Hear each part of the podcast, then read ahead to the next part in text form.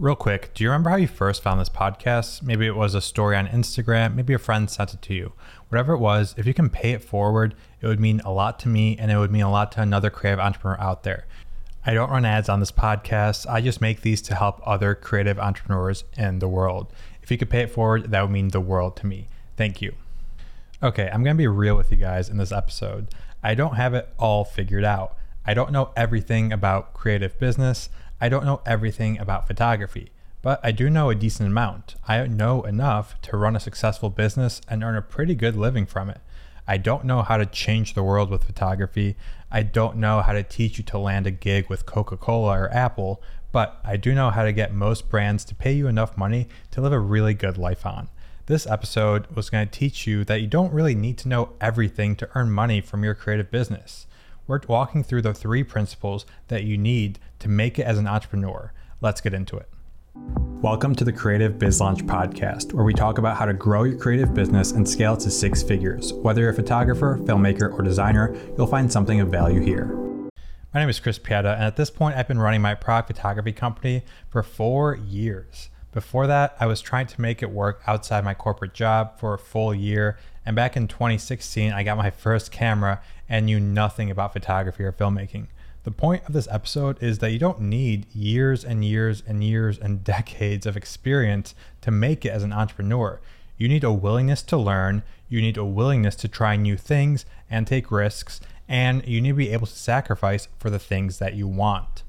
If you want to make it as an entrepreneur, you need to be open to learn. There is so much amazing information out there this day and age. When I was starting out, I had no idea how to make money with a camera. All I knew is that I didn't want to shoot weddings.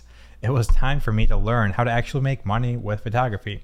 I started researching. I used Google, I watched YouTube videos, I read blogs of successful photographers, and even reached out to people I looked up to on Instagram and asked them how they made it work. There was so much knowledge at my fingertips, I just had to be open to actually learn from it. I spent months and months trying to figure out the ways others make money in the creative industry and apply that into my own business. I used YouTube to learn how to build a proper portfolio. I watched videos on how to build an engaging website. I even bought this expensive online course that taught me everything I needed to know about photography, sales, and marketing. And that was probably the best ROI of any investment I've made in my entire life. I was learning each and every day during these early stages of my business, and I tried to be a sponge and absorb as much knowledge as possible. Even as I'm recording this podcast, I'm still learning a lot each and every single day. I'm currently reading $100 Million Leads by Alex Hormozi and learning a lot more about lead generation, how to get more customers, and how to serve them better. An openness to learn is critical in becoming a successful creative business owner. And once you're eager to learn, it's never been easier to find info online. YouTube is a fantastic place to learn. You're listening to this podcast, and podcasts are a great way to learn as well. If you want to shortcut the process and not make mistakes yourself, you can just pay someone for their knowledge. That is such a powerful hack, and I'm really glad I did that when I was starting out. Knowing how to run a business isn't enough, though. You need to be willing to take risks. You need to make decisions and try new things. Starting a business is a scary thing that most people wouldn't think of doing. You're listening to this podcast, so you're different. When starting a business, you'll be taking a lot of risks. You'll take financial risks, you'll take risks in your personal life, and you'll take risks in your career. Every entrepreneur takes these risks when they start out. Risks are good to take. You're risking something for a greater return in the long run. What's not okay is recklessness. Risks are calculated decisions you make that you think will pan out in the end. If you're reckless, you're going to need a lot of luck in order for that recklessness to actually pay off. Quitting my corporate job to pursue photography full time was a risk I took. I took that risk because I knew I had people that were willing to pay for my work, both in the past and in the future. I knew I could get more clients if I needed to. I had the systems in place, I just needed more time. Quitting my job and focusing on photography full time was the biggest risk I've taken, and it's been one of the greatest decisions of my entire life. The joy I feel working on my business every day is just incredible.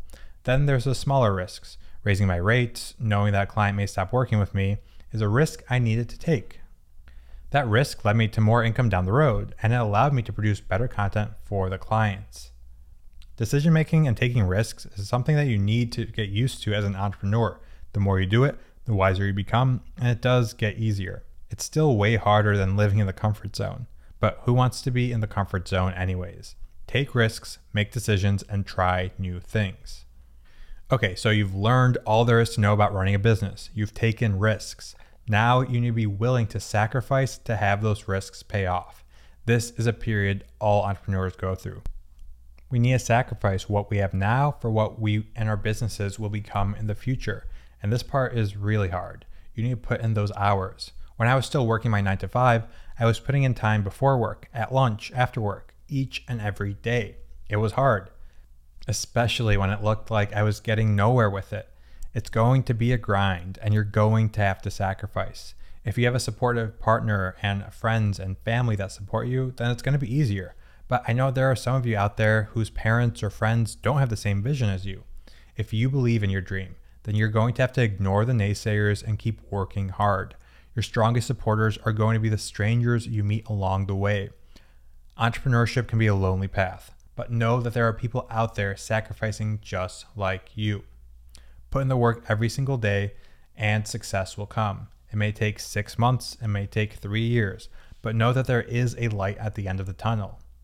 And there you have it. Be willing to learn, take risks, and sacrifice to make your vision become a reality. Thank you so much for listening to the end.